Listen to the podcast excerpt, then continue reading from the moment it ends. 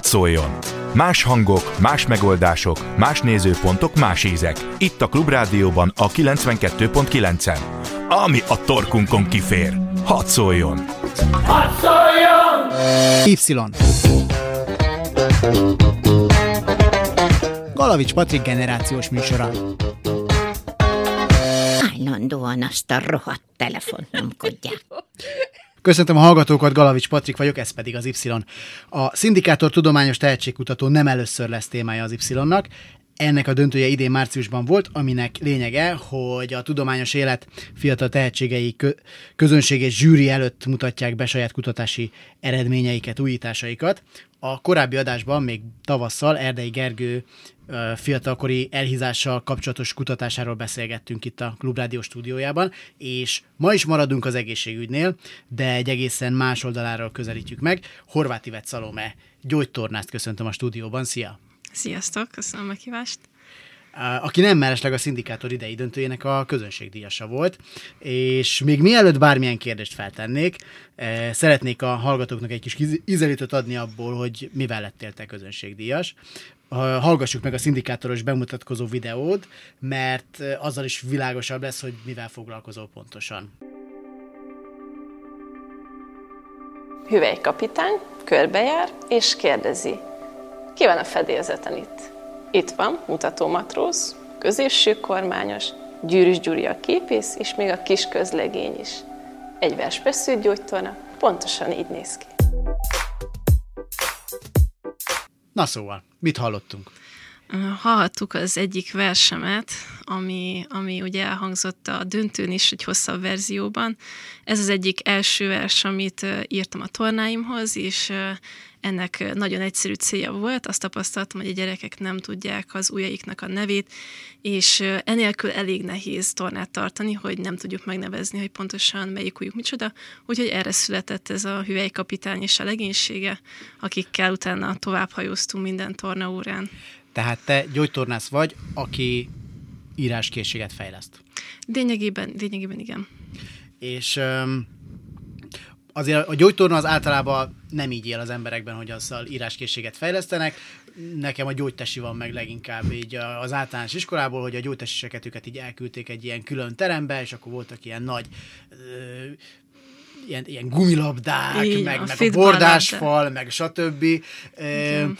Te amikor az, úgy, döntöttél, úgy döntöttél, hogy gyógytornász leszel, akkor már valami ilyesmi felé, ilyen különlegesebb felé akartál elmenni eleve? Nagyon érdekes, én, én régóta tudom, egy kicsi korom óta, hogy egészségügyben szeretnék dolgozni, azt csak később tudtam meg, hogy én gyógytornász szeretnék lenni. Addig is tudtam, hogy ezt szeretnék lenni, csak nem tudtam a nevét. Viszont amikor én elkezdtem, és megkérdezték tőlünk, hogy mit szeretnénk csinálni, akkor én elég hevesen kijelentettem, hogy bármilyen korosztálya, csak gyerekekkel nem szeretnék foglalkozni.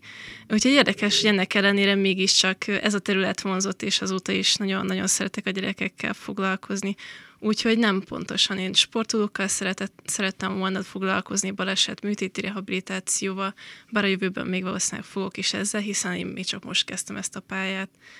Most fogsz diplomázni, vagy most diplomáztál? Nem, én már végeztem. De a mesterre még ott maradtál, Debrecenben. Mesterre, igen, igen. És É, és hát végül is hogyan kerültél a kapcsolatba a gyerekekkel, annak ellenére, hogy nagyon nem akartál velük foglalkozni, és miért tép az írás? Az írás úgy meg úgy önmagában a, a kézügyesség is, a kéz, az, az engem mindig is lenyűgözött, nagyon szerettem mindent, ami a kézügyességgel kapcsolatos, viszont volt egy nagyon meghatározó élmény, még az egyetem előtt vigyáztam egy kislányra, aki már akkor másodikos volt, ha jól emlékszem, és kellett vele nyáron tanulni is. És a matematikát szívesen megcsinálta, az olvasást is teljesen magától és lelkesen, viszont amikor ugye arra kértem, hogy akkor írjunk le néhány szót, amit ugye megadtak aznapra, akkor nagyon heves ellenkezésbe kezdett, hogy ő nem szeret írni, ő csúnyán ír, ő nem akar írni.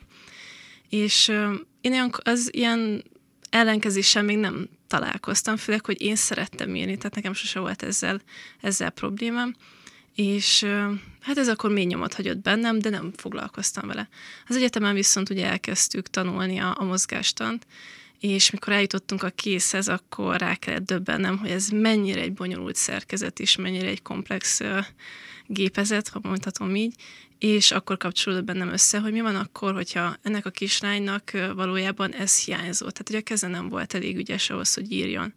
És minél jobban beleástam magam a témába, hogy az irodalomkutatás során egyre jobban megerősödött bennem, hogy hiába megvan a motiváció, az akarat, vagy kitartás, a gyakorlás, minden megvan ahhoz, hogy szépen írjanak a gyerekek, viszont előfordulhat az, hogy a kezük nem elég ügyes, hiszen az évek során nem ügyes, ügyesedett kellőképpen. Az, amit te csinálsz, az mennyire újszerű, és mennyire szakirodalomból vett dolgok, amik, amiket már ismertünk?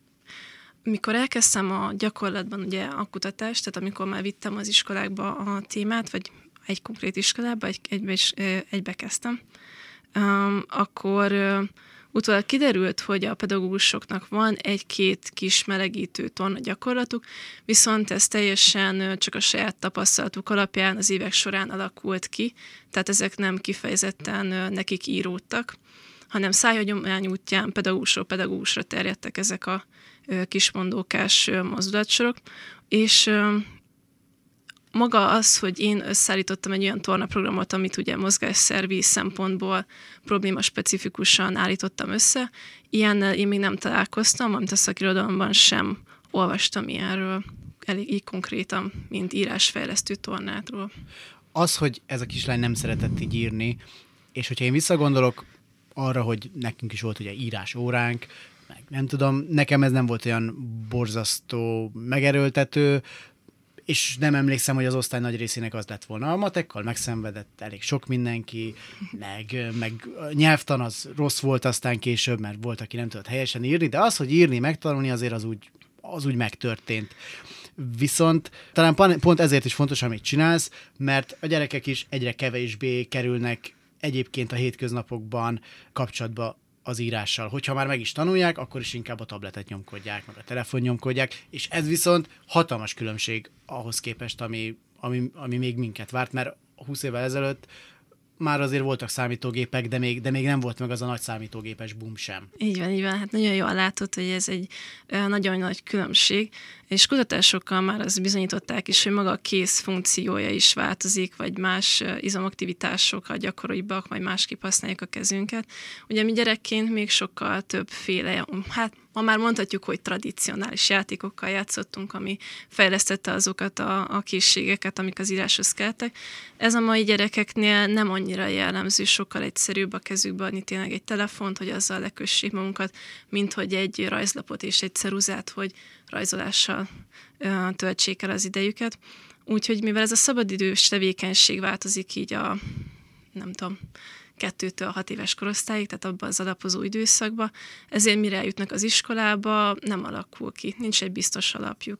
És erre fel próbáljuk, vagy ezen felül ugye próbáljuk őket megtanítani írni, és akkor szokott ez az első kudarc élmény megtörténni. És ez nagyon-nagyon meghatározó. Tehát akinek az elején már nem megy az írás, azokban általában kialakul egy ilyen érzelmi, egy negatív érzelmi blokk ami miatt ugye csak ez egy ördöki körbe lesz, és minél többet mondják neki, hogy csúnyán írsz, annál rosszabb, minél jobban próbálkozik, de nem lát eredményt, annál rosszabb és rosszabb lesz. És a gyakorlással én azt látom, hogy ezzel a sok, például leíratjuk a gyerekkel 50-szer, hogy mától nem írok csúnyán, azzal csak a csúnya írás rögződik. Nem fog, nem fog javulni így önmagától. Egyébként többen, vagy több gyerek szenved attól, hogy nehezen tanul megírni most, mint 20 évvel ezelőtt? Szerintem igen. Sajnos az a probléma, hogy eddig ugye ez nem volt ekkora gond, ezért nincsenek olyan adatok, amikre egy vissza tudnék nyúlni. Ráadásul a szép írás elég szubjektív dolog, tehát megítélni, hogy valaki most szépen ír, vagy nem szépen ír um, elég nehéz. Úgy Igen, az én írásomra is volt már egy perverz, aki azt mondta, hogy szép. Ő volt az egyetlen, és az, de hogy engem világéletemben azzal, azzal, azzal, azzal ekésztek, hogy hát hogy lehet így írni, meg nem tudom, tehát uh, volt olyan fogalmazás a füzetem, amiben egy meg volt, hogy fogalmazás az ötös, helyesírás négyes, hát külalak az egyes, erre nem lehet mást adni, és szerencsére engem sose érdekelt, meg ez nem húzott le soha, de tisztában vagyok vele, hogy nagyon csúnyán írok, és, és majd ezzel kapcsolatban majd lesz egy ilyen önző kérdésem, de most még, most még, a, most még a gyerekekkel, most még a gyerekekkel menjünk tovább, hogy hogy jutottál el a versekig? hogy versekkel kell megtanítani őket, vagy rávenni őket arra, hogy szebben írjanak? Hát a versekig egy két éves küzdelem után jutottam el. Nem is tudom, honnan kezdjem talán egy személyes vonalról indítanám a történetet, tehát én eh, mindig is olyan karakter voltam, hogy bizonyos ilyen szituációkban volt, hogy rímekben gondolkodtam magamban, tehát hogy ez viszonylag eh, régre visszavezethető. Odáig sose jutottam el, leírjam, mert nem gondoltam, hogy ez bármi Rapper jelent... nem akartál lenni, de így azért van, így majd gyógytornász leszek is.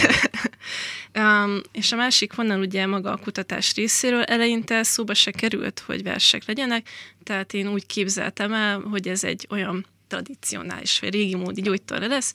Én bementem minden héten a gyerekekhez egy 40 perces órát tartani, és akkor ugye az volt a célunk, hogy egy tanteremre, egy osztályra megfelelő tornát alkossunk meg, és én ott próbáltam őket lekötni.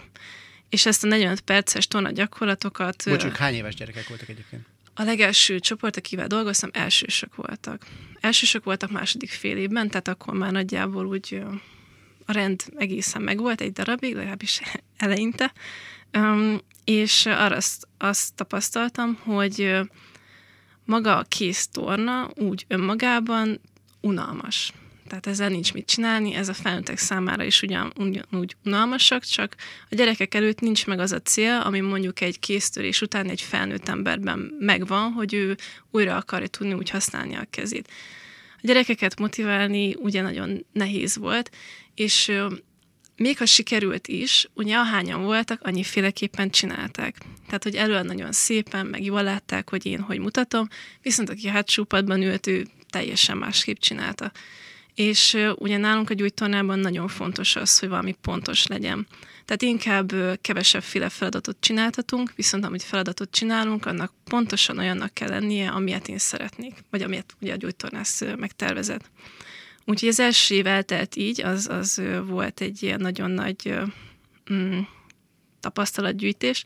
A második évben erre már sokkal játékosabb, sokkal ö, korosztály specifikusabbak voltak a tornák, ez is egész jól haladt egy darabig, Viszont be kellett látnom azt, hogy ezt a tornaprogramot én nem tudom átadni a pedagógusoknak, mivel ezt ugye én gyógytornászként rálátok, viszont ezt nem fogják tudni alkalmazni a pedagógusok, mert, mert szét fog esni önmagába, hogyha nem veszik észre azokat az apró eltéréseket, amik, amik a hatékonyság rovására mennek. Úgyhogy volt hál' Istennek olyan pedagógus, aki, aki végigkísért ebben az egész történetben, és mindig adta a tanácsokat, és ő vetette fel, hogy hát miért nem nézek utána egy-két versnek, mondókának, mert ugye az óvodából jövet, ugye még a gyerekek nagyon szeretik, és még ők a sima alapórán is használják ugye a mondókákat, verseket, úgyhogy fellapoztam a Gőgös Gónár Gedeont, az Ablakzsiráfot, minden ismert mondókás könyvet megkerestem az interneten, és nagyon-nagyon sokat olvastam, még eljutottam ugye az énekekig is, ugye a dalokig, nem mondanék neveket, de nagyon sok gyerekdalt meghallgattam, hogy mi az, amire lehetne tornát építeni, viszont nem volt, ami számomra megfelelő lett volna, vagy csak nagyon erőltetettem.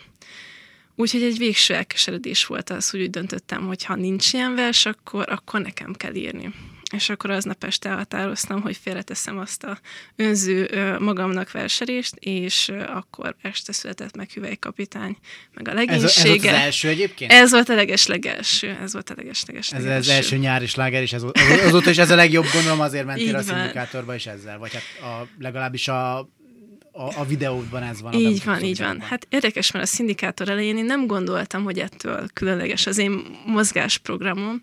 Tehát én, én amikor jelentkeztem, akkor nem is volt benne, hogy ugye én versekre építem. Én magát ugye azt a témát ugye erősítettem, hogy maga ez a gyógytornász pedagógiai összefogás, hogy tényleg mozgásszerű szakemberek segítsünk olyan területekhez, amihez mi értünk, és segítsük a pedagógusokat a munkánkkal és amikor tovább jutottam az, a döntőbe, akkor voltak ugye a mentori elbeszélgetések, és igazából ott bukott ki, hogy én ugye verseket írok, és így tornáztatok, úgyhogy innentől kezdve erősítették bennem azt, hogy ez különleges, és hogy erre legyek nagyon büszke, és hogy vállaljam fel, hogy ezek, ezek a versek a sajátjaim, és onnantól kezdve ugye verseltem. Hát olyannyira, hogy amikor én a szindikátor elkezdtem foglalkozni, és amikor Erdély Gergőt meghívtam, akkor az egyik zsűri tag Csepei Adri volt az, aki összekötött veletek gyakorlatilag, és ő nekem azt mondta, hogy ha valakit meg akarok hívni, akkor ez mindenképpen az egyik te legyél, mert hogy téged imádott a közönség. Ugye nyilván közönségdíjas is lettél, de ezek szerint akkor ezek a versek, amiket te ott is előadtál, az nem csak a gyerekeknél ér el hatást. Hát meglepő. Én, én, én még talán mindig a hatás alatt vagyok ott, hogy 250 ember volt körülbelül, ugye annyi szék volt meg még akik álltak, hogy tényleg egyszerre a versekkel tudtam őket tornáztatni, és ahogy amennyire ugye ellátom a távolba, tényleg mindenki azt csinálta, amit, amit ugye terveztem, vagy a versekkel ugye a mozdulatsor megfelelő volt. Úgyhogy igazából az volt a, a fő bizonyíték arra, hogy ez a módszer működik, és ez a módszer, módszer hasznos. Úgyhogy, úgyhogy én is meg, meglepődök, hogy, hogy mi sikerült itt összehozni. És egyébként a gyerekek hogyan fogadják? Tehát mondtad, hogy a hagyományos torna, a kéztorna az egy uncsi dolog. Hát az rendkívül. és akkor, Ezen és akkor, egyszer csak, és akkor egyszer csak bemész, és akkor előadod hüvelykapitányt. Ez úgy néz ki, hogy ugye ez már a harmadik verziója volt ugye a, a kutatásnak, és uh, itt mivel tényleg az volt a, a célunk, hogy uh, az iskolának ne legyen szüksége külön egy gyógytornászra csak azért, hogy kéztornát tartson, meg nem is reális az, hogy 45 percig csak kéztorna történjen, uh, úgyhogy itt a lelkes pedagógusok, akik vállalták azt, hogy bevigyék ezt az osztályterembe, és az elsősökkel ezt gyakorolják, nekik én átadtam ilyen minden hétre volt egy, egy vers, én azokat a verseket a pedagógusoknak megtanítottam, vagy épp az osztálynak, amikor én bementem, akkor velem tanulták meg az első körben, és onnantól kezdve a tanórákon alkalmazták, tehát mikor, hogy meséltek olyat, hogy mivel ezek a versek ilyen maximum két perc, tehát hogy nem, nem hosszú, hosszú dolgokról van szó, volt olyan, hogy ebédnél, a sorbanálásnál nagyon zajosak voltak, nagyon izgágák, és akkor elővették a verset, vagy matek órán már, már mindenki az ablakon nézett kifele, meg az uzsonnára gondolt, és akkor előkapták a verset. Tehát, hogy a, a használat, a felhasználás az oda volt bízva, én ezt, ezt így átadtam nekik, tehát nem én mentem be. Egyébként az, hogy nyilván egy pedagógus, ő nem gyógytornász szakember, ők is jól tudják ezt alkalmazni? Tehát ez olyasmi, amihez nem feltétlenül kell az embernek egy komoly előképzettség. Nem, hát ugye ezek, ezek nagyon egyszerű dolgok, így önmagukban, viszont, viszont annyira ö, hiányzik ez a fajta ö, mozgáskoordináció a gyerekek kezéből, hogy, hogy mégis hatékony. Tehát, hogy nem kell bonyolult dolgokra gondolni, viszont a gyakoroltatás, a rendszeres foglalkozás, az, az jótékony hatással van, és a pedagógusok is tudják, sőt, ugye nagyon-nagyon sok mindenhez értenek, tehát nem sok ötletet például ők adtak.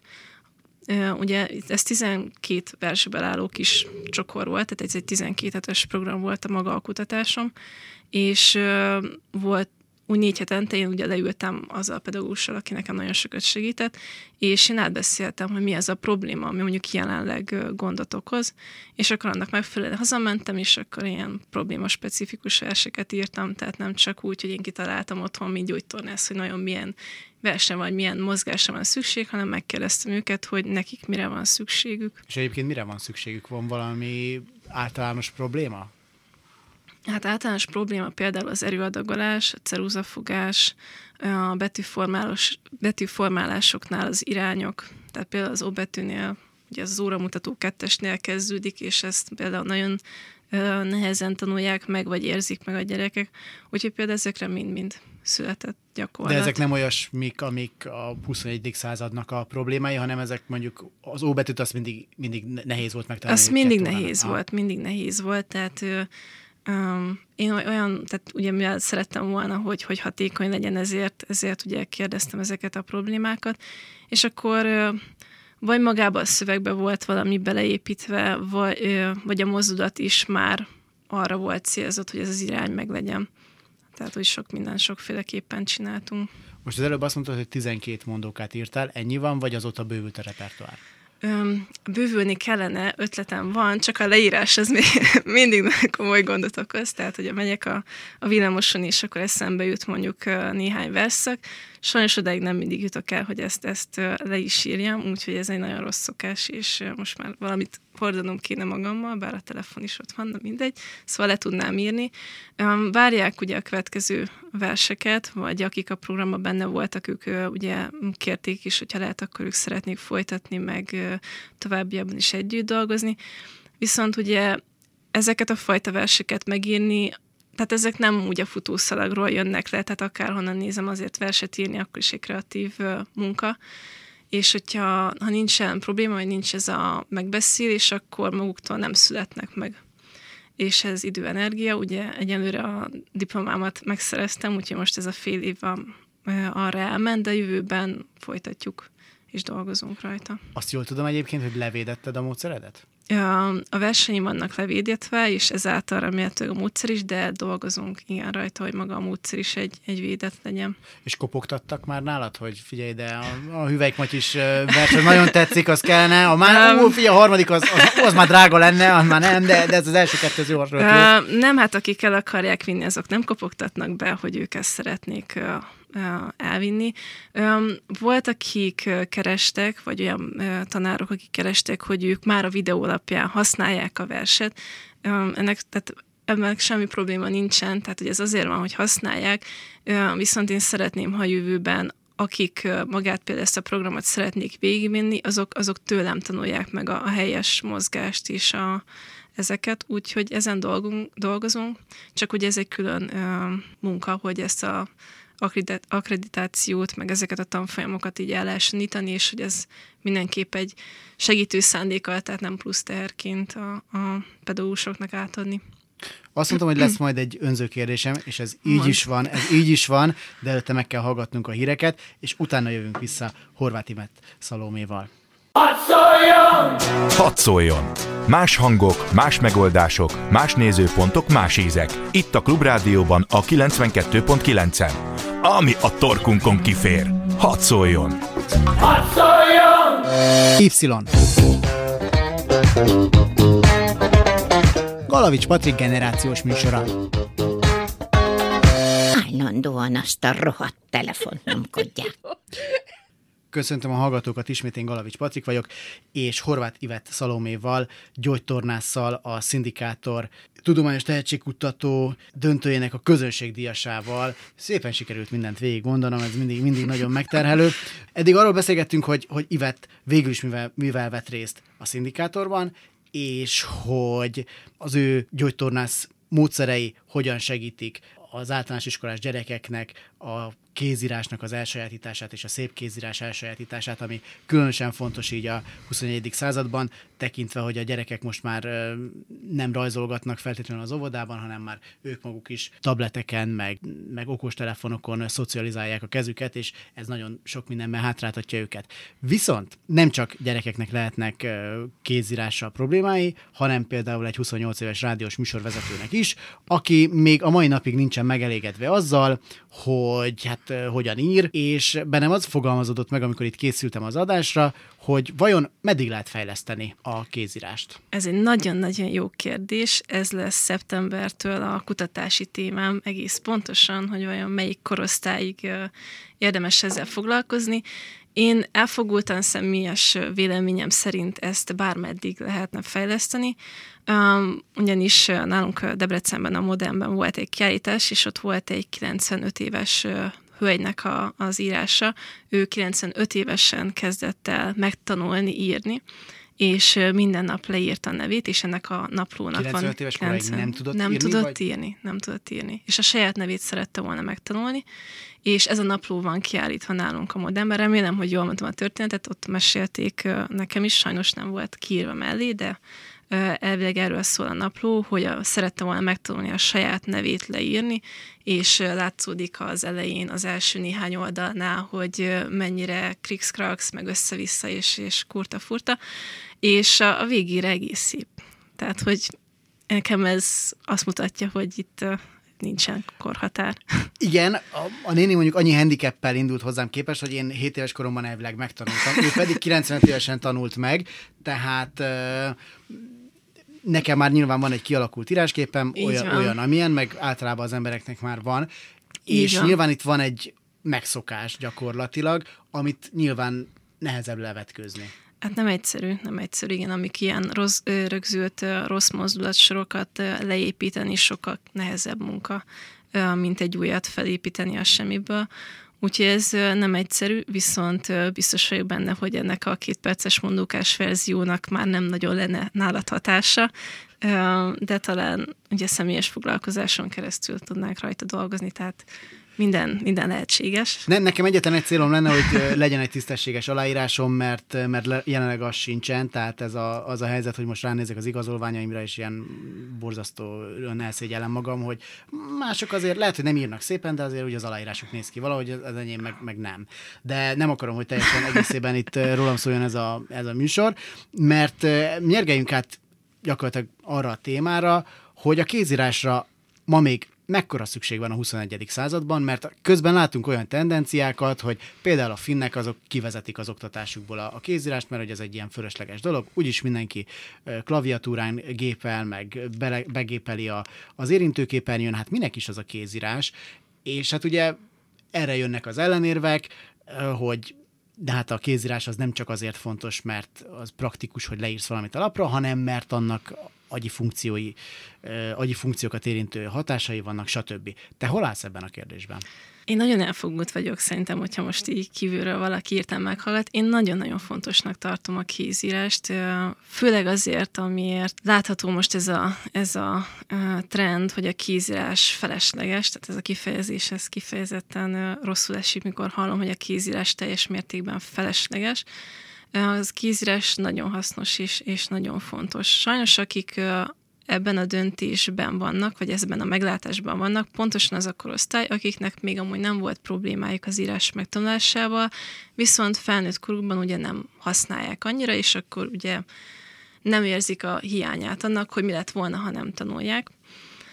Úgyhogy ez, ez nagy, nagy viták, főleg ugye az interneten, mikor terjednek ugye az árhírek, meg tapasztalat megosztásuk arról, hogy valakinek a gyermekének ezzel problémája van, és akkor az egyértelmű megoldás erre az írás problémára, hogy ne kínozzuk a gyereket, hogy adjunk egy gépet a kezébe, és innentől kezdve ne kelljenek írni, hiszen ez úgyis haszontalan, is felesleges, mert hogy a bevásárló listán kívül nem írunk mást. Vagy azt is már a telefonunkba. Úgyhogy ez, ez ilyen szempontból nehéz téma. Az, hogy a hiány, amit fog okozni a jövőben, ezt még nem lehet előre tudni. Igen, ezt akartam kérdezni, hogy mivel leszünk kevesebbek, hogyha nem tanulunk meg kézzel írni? Hát ugye a kézírás önmagában az egyik legmagasabb szintű humán specifikus készségünk. Tehát, hogyha abban a szempontból nézünk, elveszítünk egy, egy olyan készséget, ami csak ki emberi mi voltunkra jellemző, tehát hogy a, ez egy, erre csak mi vagyunk képesek. Valamint ugye ez a gyermekekben, tehát születésünktől kezdve bennünk van ez a készség. Megfigyelünk egy három éves totyogó gyermeket is, egy fabottal homokba elkezd rajzolni, mert, mert ez, ez bennünk van. Hogyha ezt nem dolgozzuk ki, akkor el fog veszni, tehát használt veszíti. Valamint ugye a kézíráshoz szükség van ugye egy belső hangra, aminek ki kell fejlődnie. A kézírás során ugye a betűk megtanulása elősegíti az olvasás megtanulását, ugye ennek elég bizonyítottan komoly kapcsolata van egymással. Maga a szemkész koordináció, ez a finom manipuláció, eszközös manipuláció, ezek mind olyan tevékenységek, amik a kézírás során elsajátítatók és magas szintre fejleszthetőek. És ezzel sajátíthatóak el. Tehát akinek ez kimarad, az valószínűleg nagy hátrányt szenved. Mondjuk Valószínűleg igen, igen. Öm, Biztos lehet ö, valamilyen módszerekkel, mert tudom, hogy a finnek ö, próbálkoznak ö, ezt pótolni valamivel, viszont pontos leírásokat nem találtam, hogy mivel. Valamint ugye a másik érv, amivel szoktak az írásoktatás ellen ö, érvelni, az az, hogy ugye hasznosabb lenne egyből gépelni, tanítani a gyerekeket, mert hogy ez mennyivel hasznosabb, és hogy a felnőtt korban mennyivel jobb. Na már most ugye én már most mihez képest idősebb generáció vagyok, de nálunk általános iskolában ez a kettő nem zárta ki egymást. Tehát megtanultunk ugye kézzel írni, és olyan negyedik, ötödik osztályra egy, szerintem egy olyan három informatika órába került, mire mindenki megtanult ugye gyorsgépelni. Tehát, hogy nem igazán értem, hogy miért kizáró, tehát, hogy miért kell elengedni, csak azért, hogy gépeljünk. Tehát nem, nem, nem igazán értem ezt a véleményt. Vannak egyébként érdekes érvelések, amikor itt utána olvasgattam a dolognak.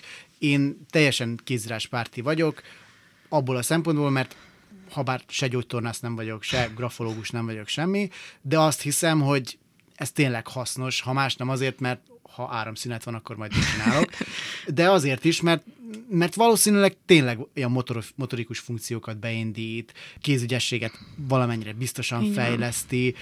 Úgy, úgy tudom, hogy Meg, a szem, szemkéz koordinációnak is Meg nagyon azért... fontos. Tehát emiatt én abszolút fontosnak tartom a, a kézírást, viszont csomó olyan érv, érvet olvastam, ami, ami tényleg így elgondolkodtat, nem változtatja meg a véleményem, de, de elgondolkodtatott. Például az, hogy nem írunk mi olyan nagyon régóta kézzel, meg nem olyan nagyon elterjedt ez a dolog, hogyha az emberi történelmet nézzük, pár száz éves tulajdonképpen. És ami nagyon érdekes volt, az az, hogy a, a, amikor megjelent a könyvnyomtatás, akkor a, a szerzetesek, akik addig a kódexeket írták, akkor elkezdtek az ellen ágálni, hogy hát most könyveket fognak nyomtatni, nem kézzel fogják írni a könyveket, és nem a kézírás siratták ők, hanem úgy gondolták, hogy mivel amikor kézzel írják, akkor jobban megfontolják, hogy mit írnak, és kevesebb hiba lesz benne, hát most majd a könyveket kinyomtatják sokszorosítva, és az micsoda borzasztó dolog lesz. Tehát, hogy valamiféle vita mindig volt a, a történelem folyamán. Valamiféle vita mindig van, hát ugye gondoljunk benne, hogy mióta küzdünk az ellen, azon alfabetizmus ellen, és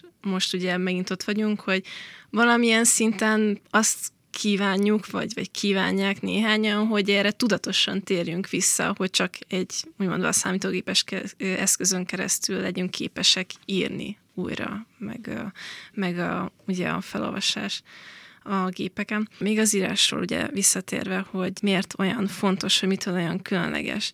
Tehát maga az iskola kezdés során, ugye az általában a kézírás, a mai gyerekeknek inkább így mondom, ugye egy kihívás, egy nehézség. Ezzel meg kell küzdeni, meg kell tanulni azt egy gyermeknek, hogyha valami nem megy, akkor nem feladom, hanem azt gyakorlom, azon dolgozok tovább. Tehát ez is egyfajta fontos mérföldkő. A másik pedig az, hogy szerintem hogy ezt nem is nagyon kell bemutatnom, de annyi kutatás, annyi tudós bizonyította már, hogy kézíráson keresztül a memóriában sokkal mélyebb nyomot hagy az információ. Tehát például ugye az órán való jegyzetelés, vagy az írással kombinált ugye tanulás, ezek mind sokkal mélyebb nyomot hagynak az agyban. Valamint ugye 2000-ben kaptak ugye élettani Nobel-díjat azért, amikor bizonyították, hogy tanuláson keresztül ugye az idegrendszerben a neuronok közötti kapcsolatok alak, új, újulnak meg és alakulnak ki újra. Tehát, hogyha nincs kézírás megtanulása, akkor ez a fa, ezek a kapcsolatok nem alakulnak ki. És semmi máson keresztül nem tudnak ezek kialakulni, csak, csak az íráson keresztül. Tehát ez egy annyira, annyira specifikus tevékenység. És ugye ezek is kutatásokból ugye utána lehet olvasni, hogy a gépelés sosem lesz olyan minőségű funkcionális feladat, mint a kézírás. Tehát én sem írom meg a tíz oldalas eszéimet kézzel, tehát ez egyértelmű, nem, nem is erről van szó, nem vagyok én ellene a gépelésnek, viszont egy 7-8 éves vagy 6-7-8 éves gyereknek a kézírásra egy fejlődés szempontjából van szüksége is, és szerintem ezt nem szabad tőlük elvenni, ezt a lehetőséget, hogy megtanulják, és megadni nekik a döntést felnőtt korban, hogy fogják-e használni, vagy nem. Viszont azokat a készségeket, azokat a ö, idegrendszeri kapcsolatokat fogják használni. Akkor is, ha, ha nem pittyeg a telefonjuk, hogy gratulálok, most használtad a 7 éves korodban megtanult kapcsolatokat. Tehát, hogy jó pár érvet felsoroltál most a kézírás megtartása mellett és a tanítása mellett. Volt egy olyan érv, ami elhangzott ellene, szerintem mind a ketten említettük már, hogy hát vannak gyerekek, akiket frusztrál az, hogy nehezen tanulnak megírni, meg hogy aztán csúnyán írnak, és akkor ezért jól lehordják őket, meg, meg akkor azt mondják nekik, hogy úgy írsz, mint a macskakaparás, és stb. Ezt én, ezt én nagyon jól ismerem, és ez engem sose érdekelt úgy Isten igazából, csak tudom, hogy nagyon sokakat meg igen. Így van. Én, én nagyon sok felnőtt, főleg ugye amióta ez napvilágra került, hogy mivel foglalkozok, nagyon sok felnőtt vagy fiatal felnőtt ugye mondta nekem, hogy hát ő csúnyán ír, és hogy ő tényleg zavarja, ő a mai napig nem szívesen ír meg semmit, a családban is például ismerek ilyeneket, és ezért ez egy mély nyom, tehát egy felnőttként, ha mondjuk megkérném őket, hogy írjanak a táblára fel valamit, nem szívesen írják fel, vagy, vagy szígyelik, nem is De hagynak sem üzletet. egyébként. Tehát, tehát hogy... Hogy, nekem is volt munkatársam, amikor ilyen vakon, vagy hát úgy kellett felírni táblára dolgokat, ilyen cetlikre, hogy titokba, hogy csak te oda vitted a cetlet, és kitetted, Így és van. akkor a többiek nem látták, és akkor megkérdezte az egyik munkatársam, hogy az az a cetli, amit te írtál, amik, mint hogyha úgy néz ki, mint hogyha egy Így retardált van. írta volna. Így és mondom, van. igen, az az, igen, igen, de hogy ez ebből a szempontból nyilván zavar engem is, de hogy nem érint mélyen. És tudom, hogy viszont van, akik, van akinek ez egy mélysebb, 7 éves korától mondjuk hordozza magában, hogy már a tanár is azt mondta, hogy a külalak egyes, aztán utána hazavitte a, szü- a szüleinek a füzetét, akik megmondták, hogy miért írsz ilyen csúnyán, kislányom, és ez, ez világos, hogy ez, ez Hát rossz. így van, így van. Tehát maga a negatív visszajelzés egy bizonyos szintig rendben van, viszont na, az nem megoldás, hogy annyit mondunk a gyereknek, hogy csúnyán csúnyán írsz, írjál szebben, és akkor egy szegény gyerek, hát még nem tudja ezt elmondani, de nem mondhatná azt is, hogy szebben szeretnék én írni, de akkor mutasd meg, hogy hogyan. És akkor hiába másolja. Ha, ha a kezében nincs meg ez a koordináció, vagy ez a, ez a mozgáskultúra, akkor hiába gyakorolgatja magától, nem biztos, hogy ki fog alakulni. És fontos egyáltalán, hogy szépen írjunk. Maga a szépírás, ugye, mint ahogy korábban is ugye beszéltünk róla, ez egy elég szubjektív, viszont én azt tapasztaltam, hogy maga a szépírás képessége az egy indikátora annak, hogy megvan ez a megfelelő finom motoros koordináció. Tehát a hétköznapokban persze, ha sietünk, akkor, akkor nem fogunk szépen írni. Én is a másfél órás sietett jegyzeteimet nem biztos, hogy megmutatnám bárkinek, én is olyan, olyankor csúnyán írok. Viszont, hogyha van időm, és akarom, hogy tehát, hogyha elhatározom, hogy most egy mondatot szépen le fogok írni, akkor képes vagyok rá, hogy szépen leírjam. Tehát itt most azokról beszélünk, akik nagyon akarják, nagyon koncentrálnak, nagyon elhatározottak, és mégis alapon egy kusza alaktalan valami jelenik meg. Igen, azért kérdeztem, mert azt gondolnám laikusként, hogy igazából a kézírás maga fontos, a ténye, hogy az megtörténik. Az, hogy aztán mi kerül a lapra, hogyan kerül a lapra, az egy másodlagos dolog, de maguk a, a különböző agyi funkciók, azok már bekapcsolódnak azzal, hogy, hogy én lapra írok tollal.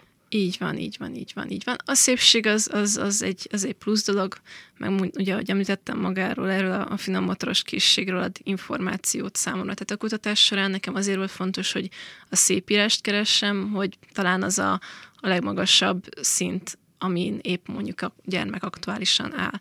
De ezt meghatározni, hogy most ki az, aki szépen ér, ki az, aki nem, ez nagyon nehéz. Ezekre mérések sincsenek úgy Isten igazából, amik, amiket használhatnék, hogy, használhatnék, hogy ugye objektív legyen. Úgyhogy, úgyhogy ez nem egy egyszerű feladat, viszont szerintem az is nagyon fontos, hogy maga, aki ír, annak tetszedjen. Mert ugye, amit a másodikos kislánynál említettem, ő mikor leírta a szavakat, és mondjuk már egy a betűt, mondjuk már tizedjére leírt, mert minden alkalommal kiradírozott, újraírta, kiradírozott, újraírta, és hiába mondtam például neki azt, hogy de hát, hogy ez szép, hogy ezt ne radírozzuk ki, már ő magát annyira erre állította be, hogy ő mondogatta magának, hogy de ez csúnya, ez szebben kell, ez csúnya, ez szebben kell, és szinte lehetetlen volt ebből a, ebből a körből kiszedni, hogy de már pedig az már, már rég gyönyörű, tehát az már leg, legjobb. Tehát, hogy Úgyhogy ezért fontos, hogy szerintem meg, meg legyenek a gyerekek elégedve majd vele. Ez a téma azért is jó, amiről beszélgetünk, mert a szerkesztőmről, Ára Brigiről megtudtam új dolgokat. Például azt, hogy ő négy évig tanult íráselemzést, és gyakorlatilag van ilyen grafológiai tudása, és ő mondta azt, hogy gyakorlatilag nem a kéz ír, hanem az agy. A kéz az csak egy eszköz, amivel amivel végül is aztán a lapra kerülnek a betűk, de hogyha megnézzük, hogyha valaki a szájával kezd el írni, vagy a, vagy a lábával, akkor hasonló betűket ír, hasonlóak lesznek az arányok például a K betűjében, stb. De hogy ez mutatja, hogy, ez, hogy igazából az agy dolgozik, és az agy ír. Üm, és aztán, mivel grafológiáról van szó, amitről nagyon sok mindent hallottam, volt, van, aki száz százalékra veszi, hogy ez egy tök jó dolog, aztán egy pszichológus barátom azt mondta, hogy ez egy tök hülyeség. Te hogy látod? Az agyír és a kéz csak egy transmitter, lehet ezt így, lehet ezt így nézni, vagy egyszerűen csak az agynak ez egy olyan funkciója, ami működik, és bizonyos motorikus funkciók persze beindulnak, de hát semmi extra.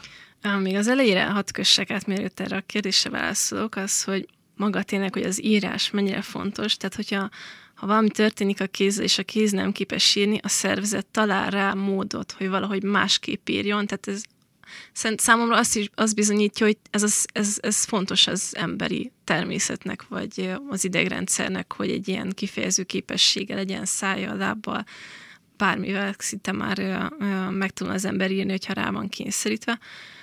Ugye itt a grafológiára kérdeztél, hogy én mit gondolok. Igen, igen, igen, igen. Én is olvastam grafológiát, de én nem értek úgy különösebben hozzá, ugye inkább csak az irodalmi háttérhez volt szükségem ugye tanulmányozni, a könyveket, és sajnos azt találtam, hogy mivel ma már keveset írunk, ezért ez a személyessége, ez a megbízhatóság a grafológiának sajnos nincs meg. Én ebben úgy állást igazából nem tudok vállalni, szerintem nagyon érdekes, hogy ilyen elemzések vannak, és bizonyos szempontból hasznosak tudnak lenni, viszont így, hogy nincs használatban a kézírás, ezért nem biztos, hogy megbízható. Tehát, hogy ezt így értékelve kell, kell használni és gyakorolni. Tehát, hogyha ha még ma is mondjuk átlag egy-másfél oldalt írna az ember, akkor ez azt mondod, hogy valószínű, hogy a személyiséget is jobban ki lehetne belőle Szerintem igen, igen, igen, igen. De állás nem ezt se foglalni, hogy ez most... Uh... Állás nem, mert, mert így, hogy nem, nem használjuk olyan, tehát hogy akik uh, nem sokat írnak, azoknak ugye tényleg nincs meg ez a személyesség, nincs meg ez, a, ez az automácia, tehát ugye az, az automatikusság. Tehát, uh, tehát lehet elemezni, és lehet belőle mondjuk hasznos tanácsokat, de mondjuk emiatt nem állapítanék meg semmilyen komolyabb pszichológiai vagy bármilyen más diagnózist, mert, mert nem bíznék meg benne. Tehát ez egy jó, jó út, hogy erről is vizsgáljuk, viszont nem, szerintem nem diagnosztikus értékű. A legvégén viszont térjünk vissza a te Igen. területedre. Igen. Mik a jövőbeni terveid? Készülnek-e már új versek, vagy valamilyen másik módszeren gondolkozol-e már, amit, amivel esetleg megint megostromlod itt a szindikátort?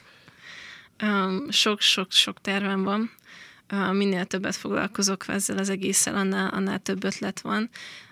Nagyon szeretnék továbbra is ugye verseket írni, és ezzel haladni, talán a jövőben akár egy verses kötetet is megjelentetni.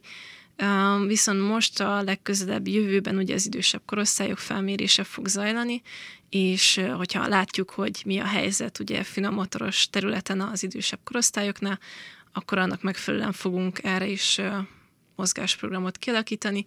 Az, hogy mivel fogjuk mondjuk a gim, vagy fogom, bocsánat, az, hogy mivel fogom a gimnazistákat, vagy a felnőtteket let, lekötni a kéztornával, arra még nem találtam módszer, de amint lesz tapasztalatom, abból jönnek majd az ötletek is. De mindenképpen az írásvonalon maradnál ezek szerint.